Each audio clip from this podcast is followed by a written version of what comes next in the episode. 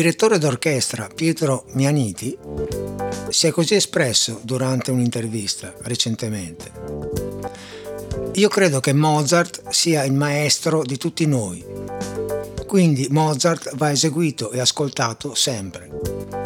Mi ricordo di una persona che diceva, io ascolto Mozart quasi tutti i giorni ed io gli ho risposto, male, perché andrebbe ascoltato tutti i giorni. Ciao a tutti e benvenuti alla puntata numero 47 di Molliche d'Ascolto.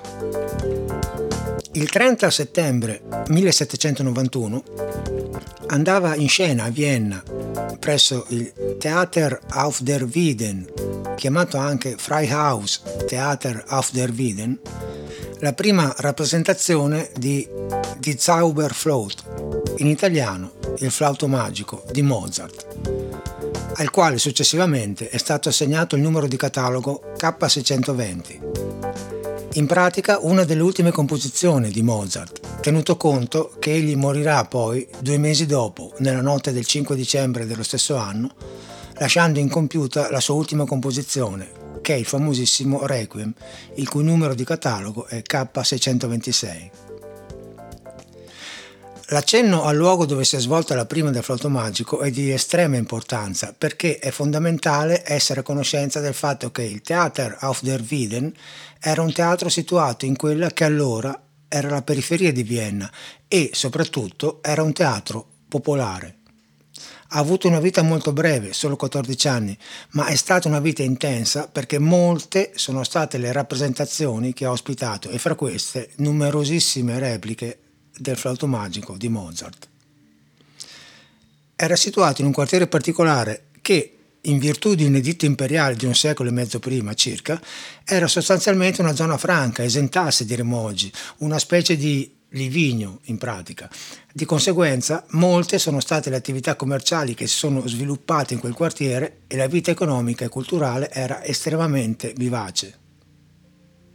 Il flauto magico viene spesso definito un'opera, ma in realtà è più corretto denominarlo con un termine tedesco, Singspiel, cioè una forma di teatro musicale tipicamente in lingua tedesca, appunto, che si differenzia dall'opera italiana sia quella seria che quella buffa, perché prevedeva parti musicate e recitate, contrariamente a quanto accadeva nell'opera italiana dove, oltre alle parti più melodiche come le arie, l'azione veniva portata avanti attraverso l'uso di recitativi, chiamati anche, definiti anche recitar cantando.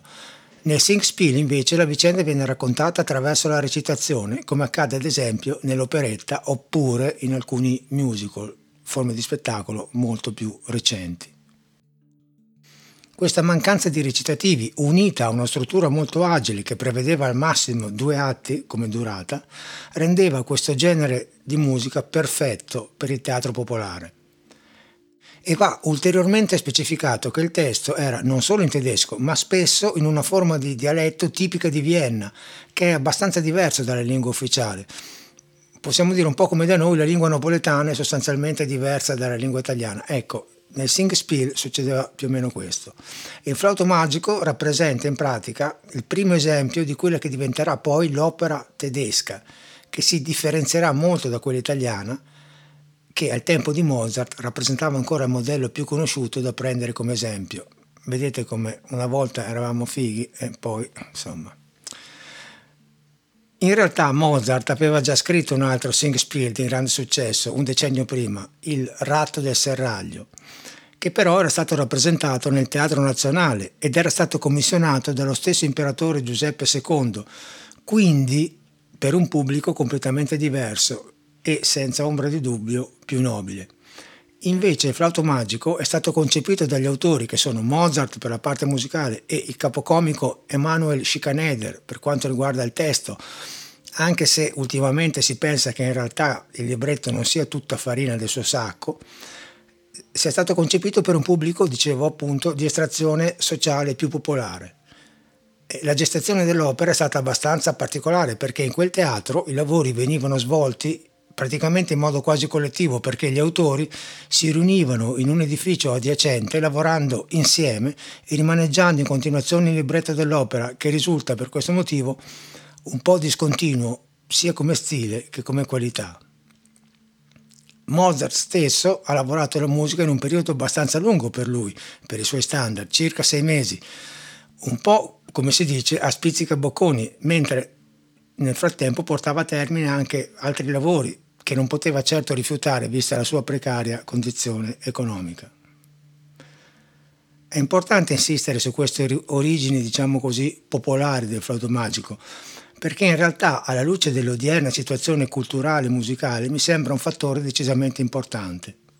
Infatti, in un periodo come il nostro, nel quale molto spesso ci si lamenta, e giustamente, di come la televisione, le radio e mass media in generale trascurino nella loro programmazione gli eventi di un certo spessore culturale, come spettacoli teatrali, concerti o balletti, è interessante notare come Mozart abbia superato il problema affrontandolo alla radice, creando cioè uno spettacolo, il flauto magico appunto, che magicamente possiamo dire parla a livelli diversi, ad un pubblico molto vasto, utilizzando linguaggi via via comprensibili a tutti i ceti sociali e anche a quelli che possiedono formazioni culturali diverse, parlando un linguaggio universale, ricercando una visione del mondo in cui tutte le classi sociali possano ritrovarsi unite con i medesimi diritti e le stesse possibilità di fruire di una rappresentazione. Questo denota una profonda convinzione illuminista filtrata anche attraverso il credo massonico di Mozart e Schikaneder, entrambi affiliati a una delle logge viennesi. L'influenza delle convinzioni massoniche è molto presente in questo Singspiel, che è disseminato da molti indizi che ci fanno risalire a quelli che erano gli ideali tipici della massoneria. Questi diversi linguaggi e generi musicali, attraverso i quali il flauto magico ci parla ancora oggi, vengono messi in evidenza fin dall'inizio da Mozart. Già nell'ouverture infatti abbiamo l'utilizzo di uno stile musicale ad esempio molto alto, forse più complesso e astratto possiamo dire, chiamato la fuga, genere nel quale una voce propone un tema che poi viene ripreso e variato dalle altre voci in modo sempre più complesso, per inciso, in musica quando si parla di voce non si intende in questo caso una voce umana, ma una linea melodica. All'inizio abbiamo tre accordi che chiariscono subito l'influenza dei simboli massonici, visto che il numero 3 è molto importante per gli iniziati. E questi tre accordi sono i seguenti.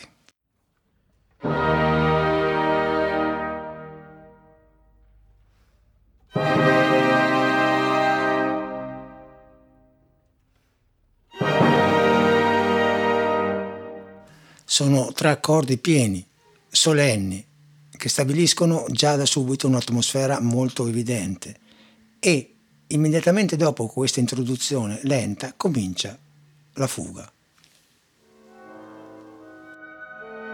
Questa è la prima voce, eccola qua, eccola.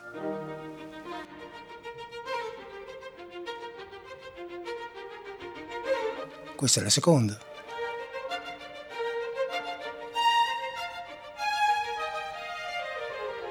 E questa è la terza.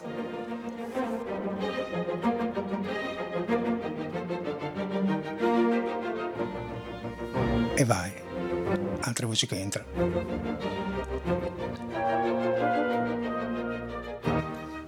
Dopo questo, che rappresenta il linguaggio musicalmente più alto che abbiamo, quasi astratto, già nella prima scena abbiamo un livello diverso che è quello in pratica dell'opera seria in stile drammatico, perché il protagonista, che è il principe Tamino, entra in scena inseguito da un serpente, che è un altro simbolo massonico che rappresenta l'eresia e il peccato, e sentite come Mozart rappresenta musicalmente questo momento. Siamo piena opera seria.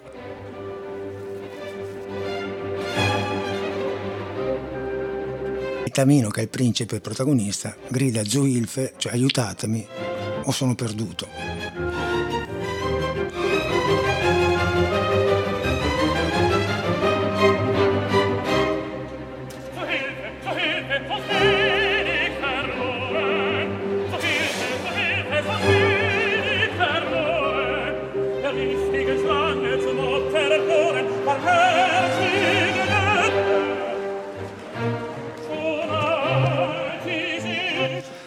Poi, subito dopo, Tamino sviene e arrivano tre dame che si scoprirà essere al servizio della famosa regina della notte che sconfiggono il serpente.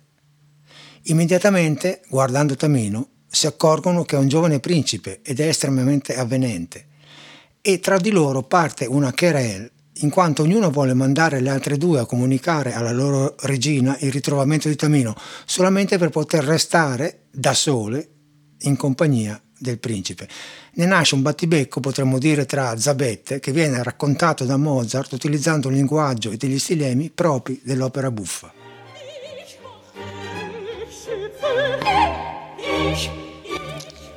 Ecco.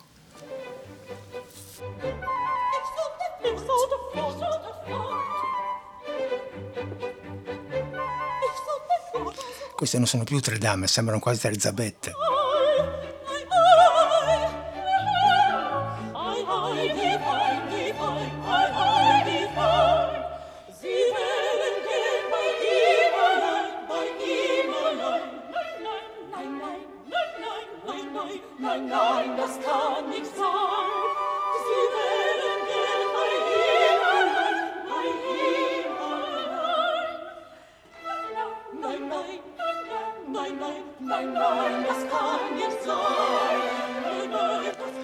E questo è veramente tipico dell'opera buffa. Poi che succede? La musica cambia ancora una volta registro e linguaggio, perché entra in scena un altro dei personaggi principali, che ha un nome che è già tutto un programma, Papageno. In pratica Papageno è un uccellatore, cioè vive nei boschi per catturare uccelli e portarli alla regina della notte. È un personaggio fiabesco dal carattere estremamente semplice, molto popolare, probabilmente lui stesso è metà uccello e metà uomo e rappresenta l'uomo comune del popolo e tutto quello che lo riguarda tradisce la sua origine popolare. E la musica che a lui è dedicata è sempre semplice ed estremamente orecchiabile. Le sue arie assomigliano molto a delle canzoni d'osteria, tant'è vero che eh, nei primi tempi si pensava che Mozart avesse preso dei veri canti popolari un'ipotesi che poi è stata del tutto smentita quando ci si è resi conto che invece erano tutti originali suoi. Ma questo fatto dell'estrema orecchiabilità permetteva a chiunque, anche popolani meno avvezzi alle cose della musica, di cantare le arie di Papageno, che infatti si presenta così in scena.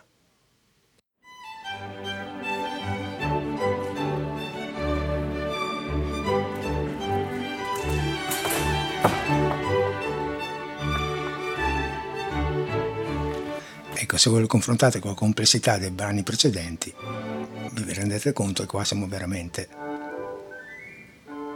in un ambito completamente diverso.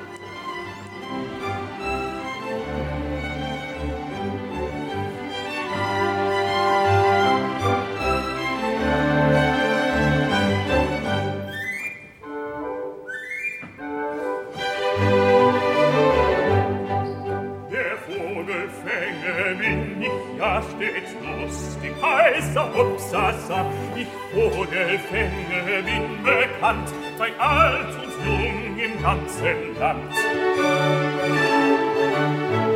Weiß mit dem Locken umzugehen und mich vor Zweifeln zu verstehen. Drum kann ich froh und lustig sein, denn alle Vögel sind ja mein Ecco, in pratica, ricapitolando, già in queste prime scene abbiamo l'utilizzo di stili e di modi di scrivere musica del tutto diversi. Abbiamo lo stile più alto, se vogliamo quello intellettuale, quello della fuga, lo stile tipico dell'opera seria e drammatica, cui il pubblico viennese di un certo livello era abituato, e lo, lo stile leggero e comico dell'opera buffa, che incontrava sempre più favori in larghi strati della popolazione, e poi quello popolare della canzone, apparentemente senza pretese. In pratica il Mozart di circa 230 anni fa aveva risolto la problematica di cui vi accennavo in precedenza, confezionando uno spettacolo che come tutte le vere opere d'arte riesce a parlare linguaggi diversi a seconda del livello e della conoscenza delle persone che a quello spettacolo assistono. E la cosa più eclatante è che ha fatto tutto questo senza mai cadere nel banale o nello scontato, per rispettare quelle che anche allora erano le cosiddette leggi del mercato. Ecco, non è il caso qui di spiegare la trama del flauto magico che è abbastanza complessa, però quello che è importante sapere è che come in ogni thriller che si rispetti, il pubblico fino a metà spettacolo crede, sto semplificando molto, che buoni siano alcuni e cattivi gli altri, per scoprire poi nel secondo atto che le cose stanno esattamente all'opposto. Abbiamo due personaggi molto importanti, la regina della notte e Sarastro, che all'inizio sembrano rispettivamente il buono e il diciamo così cattivo che ha rapito la figlia della regina stessa, per poi scoprire come in realtà le cose stiano esattamente al contrario. Ma l'aspetto sul quale volevo porre l'attenzione è che all'interno di tutti questi vari generi musicali Mozart riserva un'attenzione veramente particolare alle voci. In questo spettacolo, in questo Sing Spiel, infatti, abbiamo due personaggi, due personaggi di, di, di quali ho appena accennato, cioè la regina della notte e Sarastro, il sacerdote, che rappresentano due vocalità veramente particolari, agli antipodi e quasi estreme da un punto di vista dell'estensione. Possiamo dire, e molto complesse, di notevole difficoltà di esecuzione, che risultano però accattivanti ed entusiasmanti all'ascolto. In pratica, all'interno di uno spettacolo concepito per il popolo, ci sono questi due personaggi che cantano delle cose che tecnicamente sono quasi trascendentali come complessità e al solito Mozart ci propone queste difficoltà in modo tale da fare sembrare quasi semplici e naturali. La prima di queste due arie che sono l'oggetto di questa mollica è quella della Regina della Notte. È un'aria conosciutissima che tutti voi immagino avete sentito almeno una volta e che come tutte le arie d'opera prende il nome dai primi versi che sono in tedesco per cui vi prego di, scusarlo, di scusarmi perché non è la mia lingua e il titolo è Der Holle Rake kocht in meinen Herzen e da noi è conosciuta semplicemente come l'aria della regina della notte. Mozart mette qui a durissima prova il soprano che l'affronta.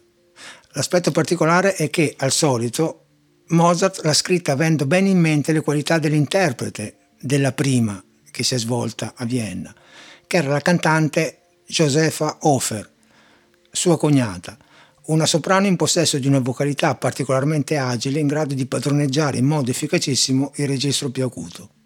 L'inizio è tipico dell'opera drammatica. È molto concitato perché lo scopo del personaggio è quello di fornire un pugnale alla figlia per costringerla ad uccidere il sacerdote Sarastro e l'atmosfera, come potete sentire, è bella tesa.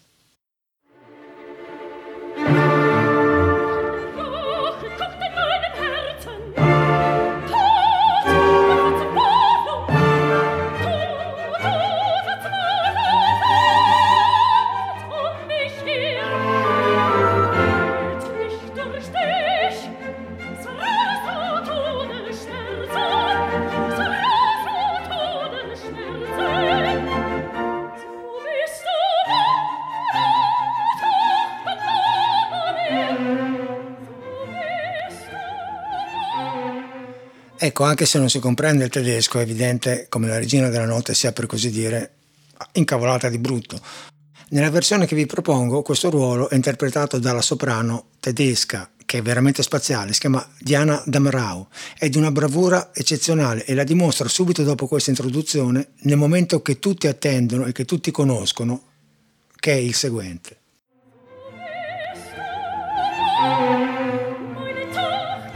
Eccolo qua.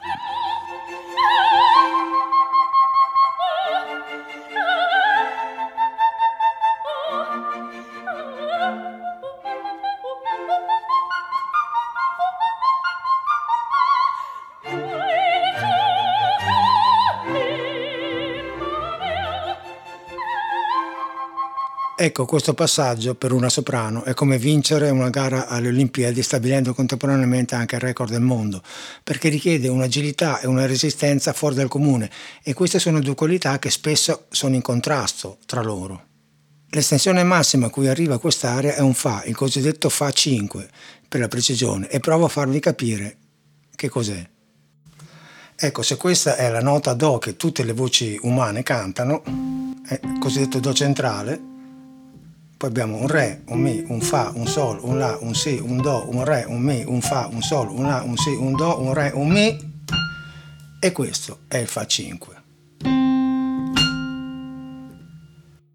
Ecco, oltre al problema di estensione esiste anche un problema legato al fraseggio, perché la gran parte di quello che avete sentito fino adesso, soprattutto nelle, nelle, note più acute, è eseguito con la tecnica dello staccato, nella quale ogni suono viene leggermente separato dagli altri, ma subito dopo la musica richiede una padronanza del legato, che è invece una tecnica con la quale le note vengono eseguite senza soluzione di continuità tra di loro, ed il passaggio è questo.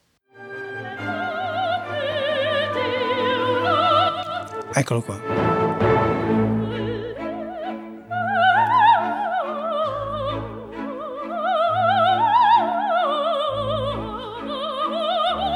poi ancora staccato.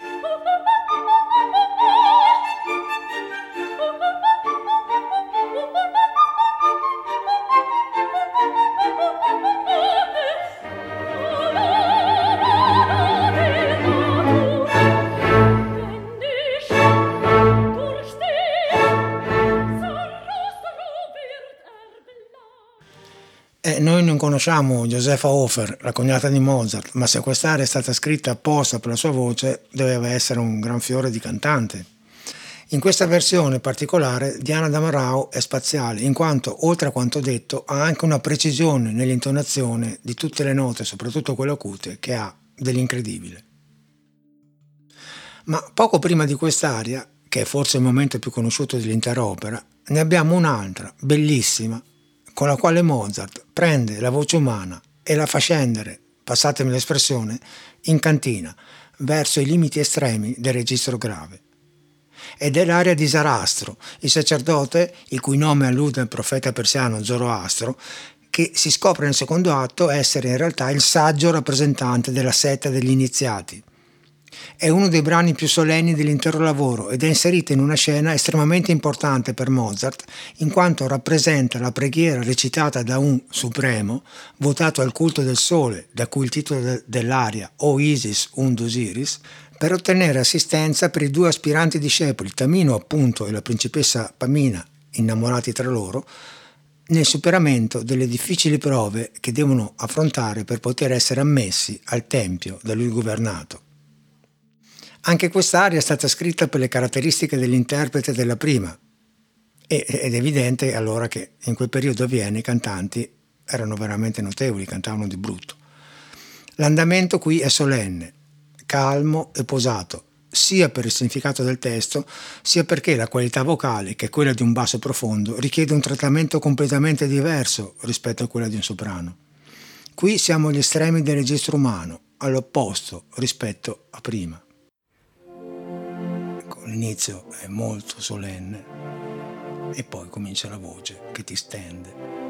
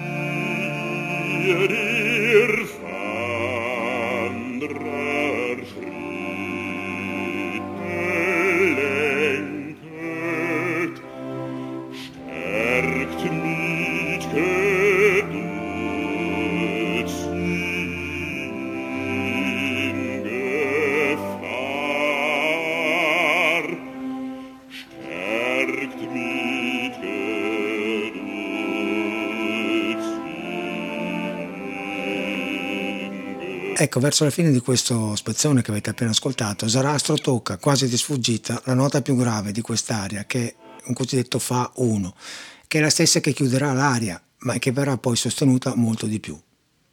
Per farvi capire, il Fa 1 è questo, e il Fa 5 della regina della notte di prima è questo. Per cui abbiamo da questo Fa, quest'altro Fa, quest'altro Fa, quest'altro fa per arrivare qui. Questa è l'estensione delle due voci complete. Ovviamente il problema non è solo quello di arrivare a prendere una nota così grave, ma è soprattutto quello di sostenerla e darle corpo e questo alla fine dell'aria sarà chiaramente percepibile grazie all'interpretazione di questo meraviglioso basso tedesco che si chiama Franz Josef Selig, che è uno degli interpreti, come gli altri ascoltati finora, di un'edizione veramente spaziale di quest'opera. Ecco, prima di arrivare a sostenere questa nota alla fine dell'aria, Sarastro ha uno slancio melodico e sembra inerpicarsi, tenuto conto del tipo di voce, verso l'acuto, sempre con molta calma e solennità. E la cosa avviene in questo punto.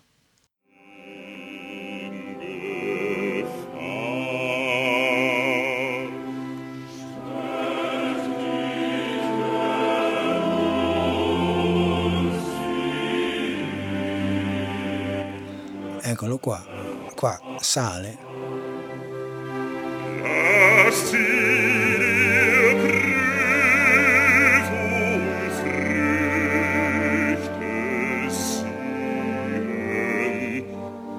E qua ridiscende. Sentite che bello qua.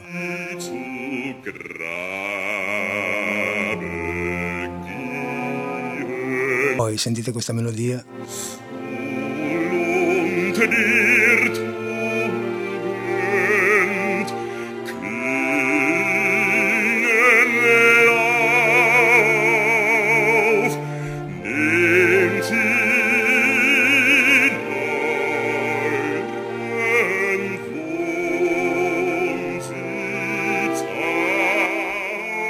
questa chiusura nel profondo.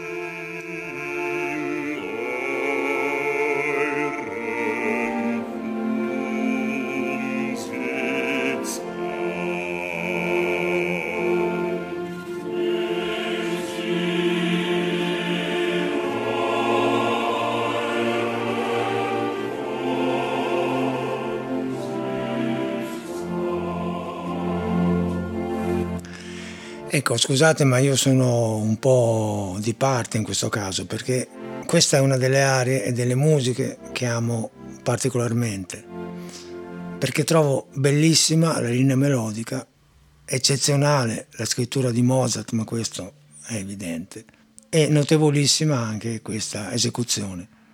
E sentire una voce così grave muoversi in questo modo arriva direttamente alle viscere e a me personalmente commuove. Ecco, a ulteriore dimostrazione dell'incredibile varietà di situazioni serie, spiritose, drammatiche, di speranza, solenni, racchiuse in questa meravigliosa opera dell'ingegno umano, che è flauto magico, volevo chiudere facendovi sentire un duetto che troviamo verso la fine, che si svolge fra Papageno e quella che, dopo averla bramata per tutto lo spettacolo, si rivela essere la donna che lui cercava, cioè, guarda caso, Papagena. E solamente un genio come Mozart poteva ricavare da questi due nomi e da questi due personaggi, che solitamente vengono rappresentati somiglianti più o meno a un gallo o una gallina, poteva ricavare lo spunto per creare una musica di questo tipo.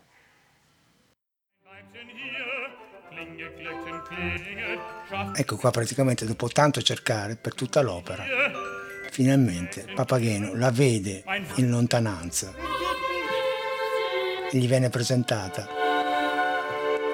Eccola qua. E lui è stupito.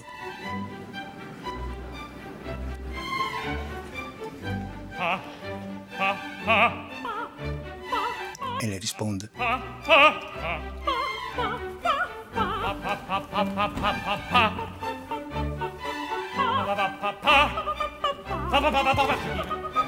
Bist du mir nun ganz gegeben? Nun bin ich dir ganz gegeben. Nun so sei mein liebes Weib. Nun so sei mein Herzensweib. Mein Herzensweib, mein liebes Weib. Welche Freude wird das sein? Welche Freude wird das sein? Wenn die Götter uns bedenken. Wenn die Götter uns bedenken. Unsere E qua praticamente si confessano che vogliono fare tanti papageni insieme.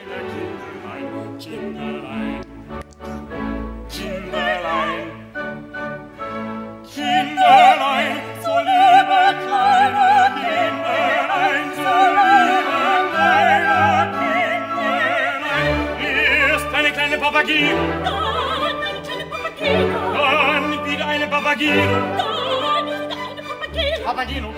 Papagino. Papagino. Papagino. Papagino.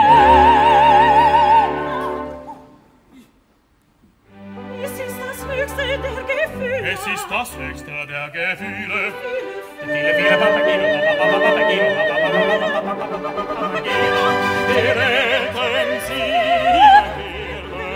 Es ist das höchste der Gefühle. Es ist das höchste der Gefühle. Eh, quando un artista è un genio, e Mozart lo era senza ombra di dubbio, riesce a scrivere un lavoro che parla veramente a tutti e a tutti i livelli ed è comprensibile a chiunque, indipendentemente dalla preparazione, dalla conoscenza, dalla ricchezza, dalla saggezza e dall'estrazione sociale. Ecco, Mozart in quest'opera riesce a parlare a tutti questi rappresentanti dell'umanità per unirli idealmente in un mondo e in un modo di vivere dominati dalla luce della conoscenza contro il buio dell'ignoranza e del pregiudizio. E per chi avesse ancora di Mozart una visione solamente come quella di un ragazzo prodigio, un po' superficiale, a volte burlone come viene dipinto in qualche caso, il flauto magico, come gran parte delle opere che lui ha scritto, rappresenta una smentita clamorosa perché lascia intravedere come il suo ideale di vita che lui bramava per se stesso e per l'umanità fosse qualcosa in realtà di molto elevato, un ideale che oggigiorno noi stiamo ancora ricercando e chissà mai se e quando riusciremo ad ottenerlo. Detto questo, ciao a tutti e al solito, fate bravi.